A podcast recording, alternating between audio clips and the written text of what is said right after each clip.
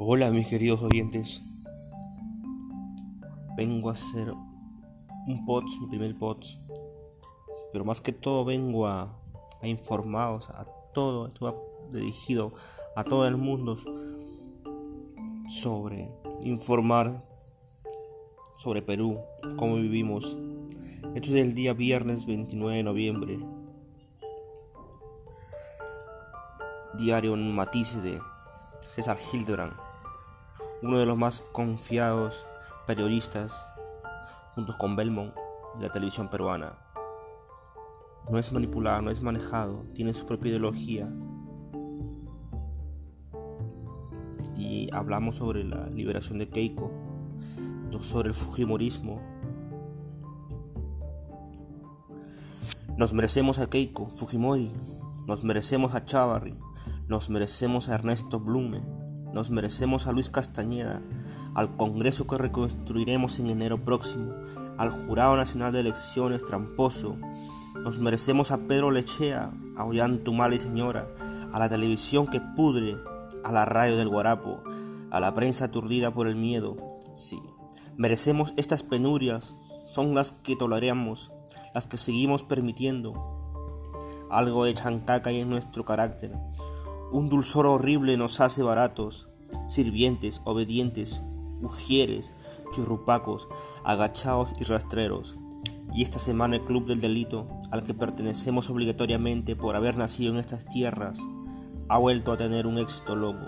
Keiko está libre, volverá a asustar testigos, a borrar huellas, a desaparecer documentos, a perder libros contables, a cambiar declaraciones y a inventar cócteles. Volverá a fingir que está en la política cuando en realidad lo que dirige es una organización presta al delito, digna heredera de aquel padre ladrón que compraba opositores e indemnizaba a montesinos con dinero acostalado disponible en palacio.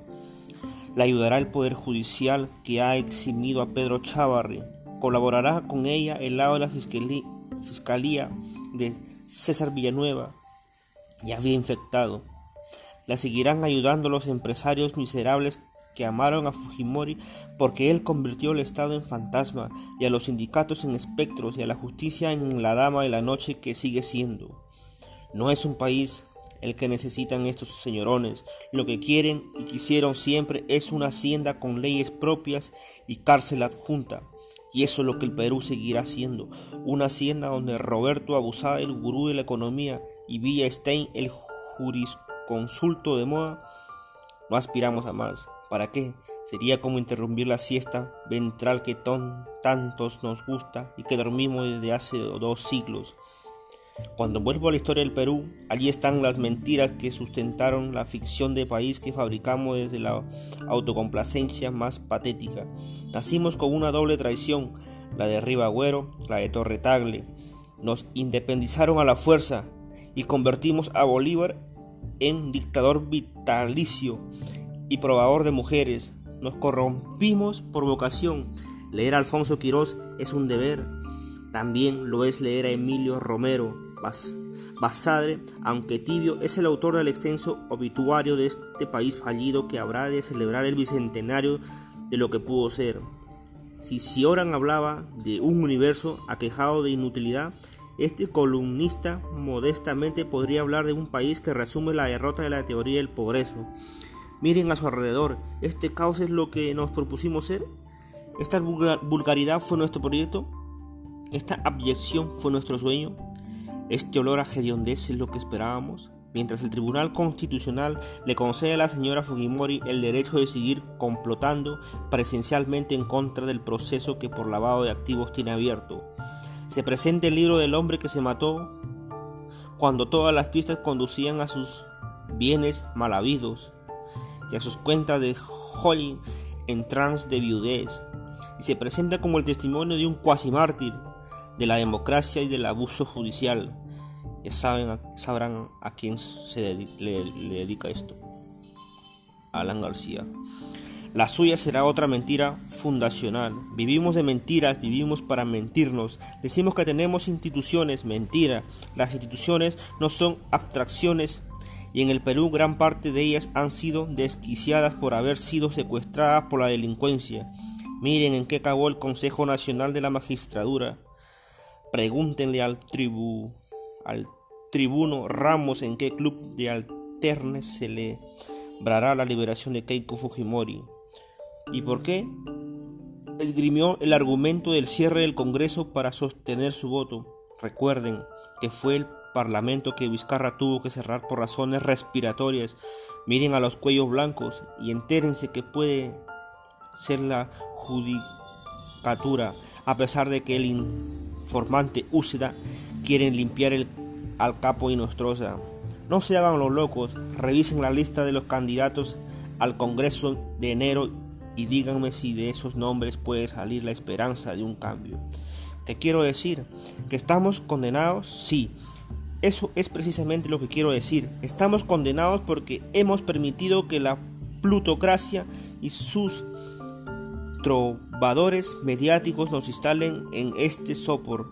A la plutocracia y a los pavos reales de sus narrativas les interesa que el Perú siga siendo lo que es, un prefacio de país, un terral donde la barbarie, la barbarie se impone un gran silencio. No se hagan los locos, revisen la lista de candidatos al Congreso de enero y díganme si de esos nombres puede salir la esperanza de un cambio. La plutocracia y sus hechiceros insisten en que no debemos cambiar la constitución, candado impuesta por el corrupto fujimorismo. Le interesa a la plutocracia que lo privado sea beatificado y que lo público sea sometido siempre a sus inquisidores. La plutocracia gobernante aspira a que el fujimorismo de 1992 dure mil años, como Hitler pretendió que durara su reino de terror. Ya es tiempo de parar esto. Chile empieza a librarse de las cadenas del pinochetismo. Honor a su gente, honor a sus protestantes. Bienvenida a la nueva república que, es que en Santiago comienza a asomar.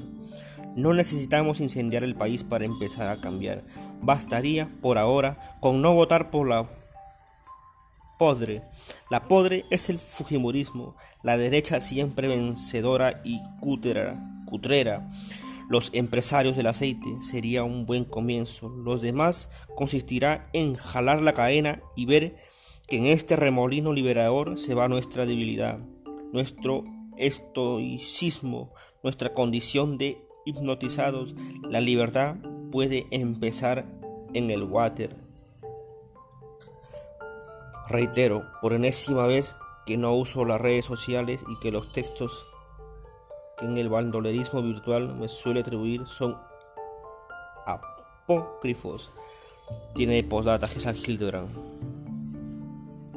Bueno, espero que hoy les haya informado este post y seguiré haciendo, ya que tenemos que, llegar con la voz de César Hildebrand y todo su pueblo a todo el mundo.